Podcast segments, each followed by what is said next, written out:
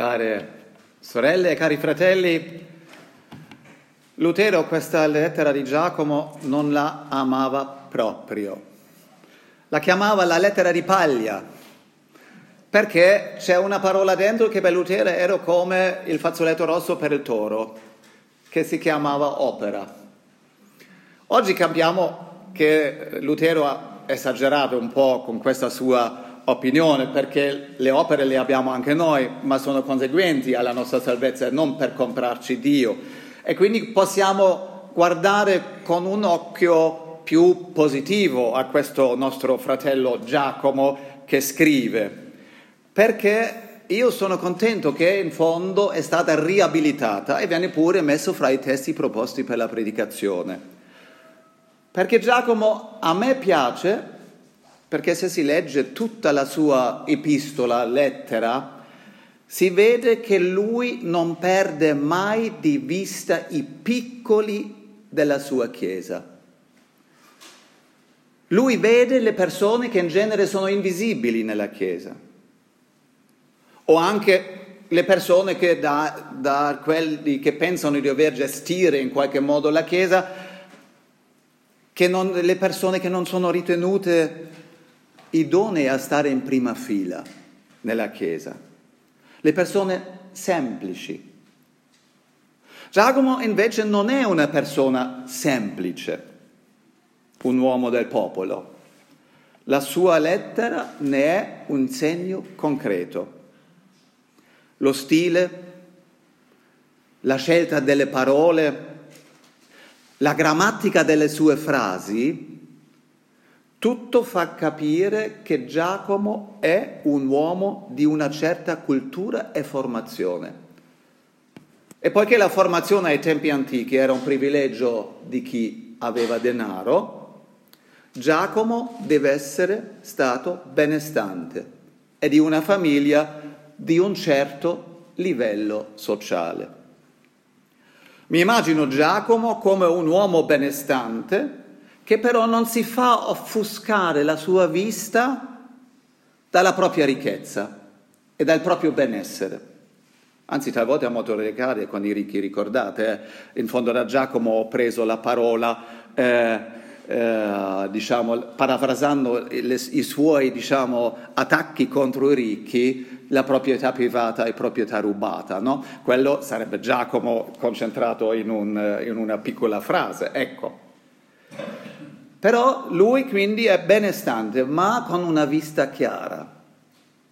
E la precisione con cui Giacomo guarda la persona ed è anche preoccupato di quanto succede all'interno della comunità, quasi quasi questa vista analitica mi fa pensare, e mi piace pensare e immaginare Giacomo come medico.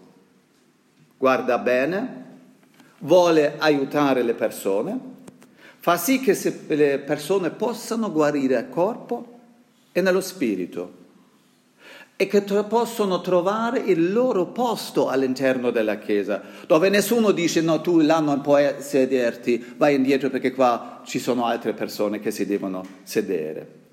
Lui in fondo immagina nella sua lettera la Chiesa come dovrebbe essere e ci dimostra con i suoi permanenti inviti fate così, fate così, che le cose stanno ben diversamente. Quindi possiamo dire che Giacomo oggi non è un fazzoletto rosso per noi, abbiamo altri fazzoletti rossi da, da protestanti, ma comunque Giacomo non lo è, perché lui ha insegnato quello che Gesù ha insegnato, perché anche Cristo non chiudeva gli occhi davanti ai poveri, agli ammalati, ai deboli, anche Cristo non si risparmiava nel toccare loro per farli guarire. Quindi Giacomo, benestante, istruito, padrone della lingua, ma non si perde in speculazioni filosofiche o in sfere puramente spirituali. Al contrario, Giacomo odia la gente che fa solo dei bei discorsi e non agisce di conseguenza, perciò la parola opera è così centrale per lui. E Giacomo, lo dicevo, è molto duro con i credenti ricchi, che non si interessano delle persone bisognose di aiuto. Giacomo non ha paura di sedersi accanto a chi non è vestito di lusso, ma povero, fosse coperto solo da stracci. Vede in tutti e in tutte fratelli e sorelle nel Signore. E fanno parte della cerchia delle persone dimenticate delle chiese a cui Giacomo scrive la sua lettera, anche le persone ammalate. Non solo che non c'è comunione nella Chiesa fra ricchi e poveri, fra benestanti e persone che non arrivano alla fine del mese, fra gente istruita e persone che non sanno nemmeno leggere e scrivere, e quelli erano moltissimi allora, ma manca anche la comunione fra i sani e i malati. Sembra che gli ammalati nelle chiese di Giacomo siano lasciati a se stessi. Il motto nella chiesa alla fine del primo secolo sembra piuttosto chiudere gli occhi di fronte a chi avrebbe bisogno di vicinanza. E Giacomo trova questo comportamento quasi diabolico e assolutamente incompatibile con la fede cristiana. La fede, Giacomo dice, si deve anche fare, rendere visibile per mezzo di azioni concrete, altrimenti è morta e inutile. Ecco, la malattia oggi è al centro, abbiamo visto anche nella guarigione. E un amico medico che ho e con cui mi scrivo e ci sentiamo ancora, mi ha raccontato che il primo giorno della formazione in ospedale, quando cominciano a mettere piedi in ospedale, hanno dovuto fare un giro di prova con uno dei letti che si trovavano nell'ospedale non per esercitarsi nello spingerlo, ma coricati in esso nel ruolo del malato. Mi ha raccontato quanto questa esperienza ha cambiato la sua visione. Mi ha detto di essersi trovato impotente in quel momento in cui è stato spinto per i corridoi dell'ospedale. È stata una brutta sensazione quando il letto sbatteva contro i muri o contro la parete dell'ascensore. E la cosa più brutta era la sensazione che nessuno ti guardava più. Tutti parlavano e nessuno parlava con te. E qualcuno si girava pure quando passavano con il letto. E questo primo giorno in ospedale ha portato frutto nella vita di mio amico. Il suo comportamento nei confronti delle persone ammalate è cambiato e per fortuna questo programma ancora oggi assiste nella formazione dei medici in Germania. Peccato che in genere eh, nell'ospedale le cose vanno comunque diversamente e il malato non vale molto, tanto è spesso non è nemmeno persona il malato quando il medico dice andiamo a vedere cosa fa il fegato, ma attorno al fegato c'è tutta una persona e non solo il fegato che deve essere guarito. Giacomo vede dove nella sua Chiesa alla fine del primo secolo le cose non vanno come dovrebbero.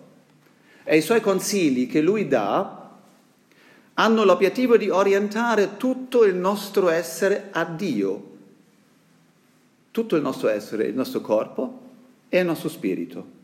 Tutta la nostra esistenza si gioca e si svolge davanti a Dio e la nostra salvezza proviene da Dio e ciò dovrebbe cambiare tutta la nostra vita. E perciò Giacomo non si limita alle situazioni di emarginazione e di malattia, parla anche a chi sta bene. C'è qualcuno di animo lieto? Canti degli inni. Oggi si sa che un canto lieto è una efficace profilassi contro le malattie. Infatti un istituto di medicina applicata ha fatto uno studio sugli effetti del canto.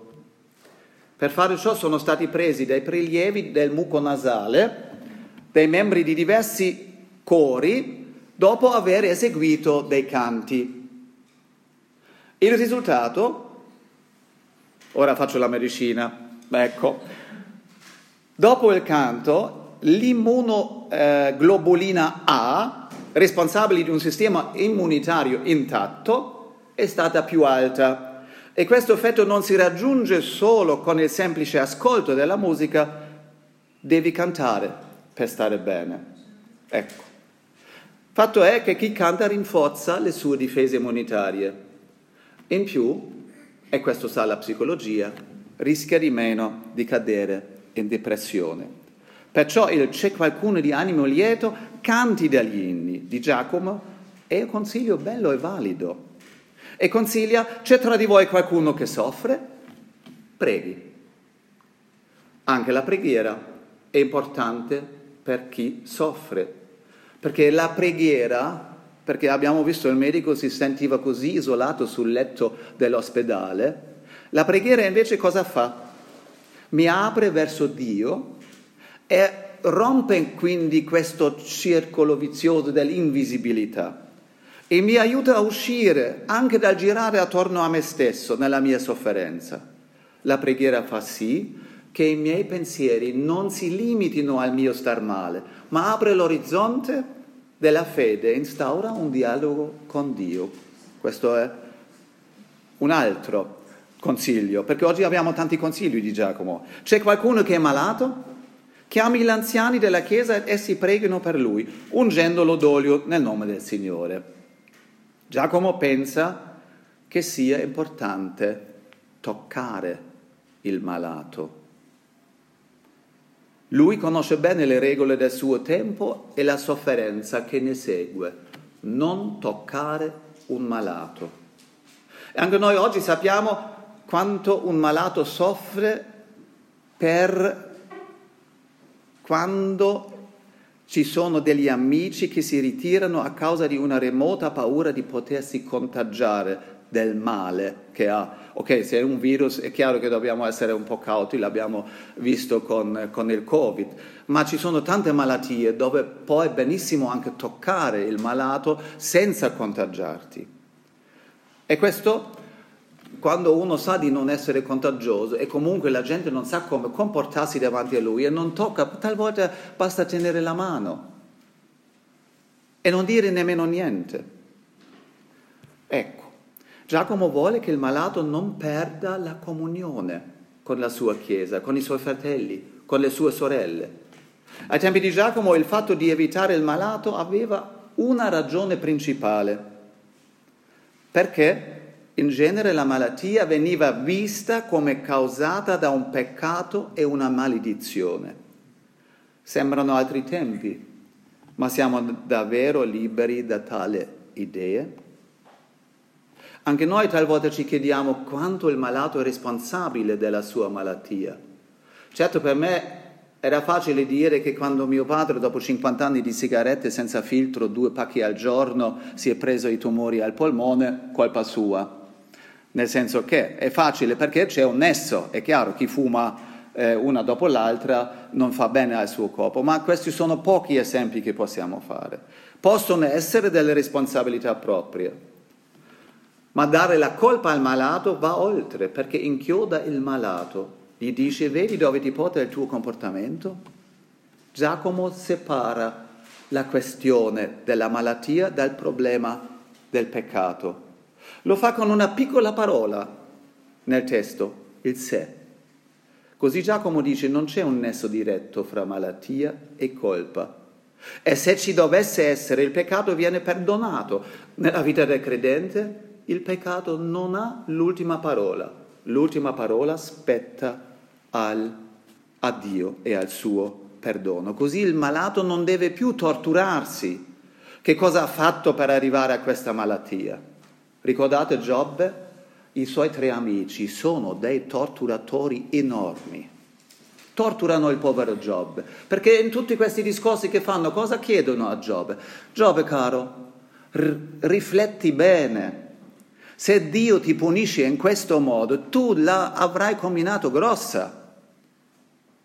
E fanno, mettono sempre di nuovo il dito in questa ferita. Per fortuna, alla fine, il libro di Giobbe supera questo pensiero, per farci capire che se io sono malato non è una punizione di Dio. Ecco, il malato si può in Cristo quindi riorientare guardare avanti verso il Signore che rinforza anche la propria vita.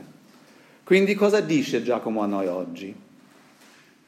È un invito a fare veramente comunità, a vivere concretamente la comunione fraterna, l'accoglienza in tutte le espressioni della fede, della vita, nella gioia come nel dolore.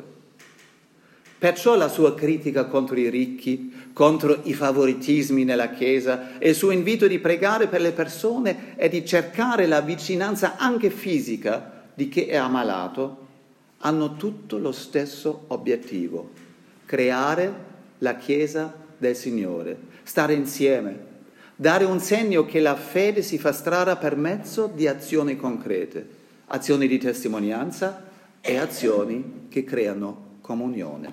Amen. Amen.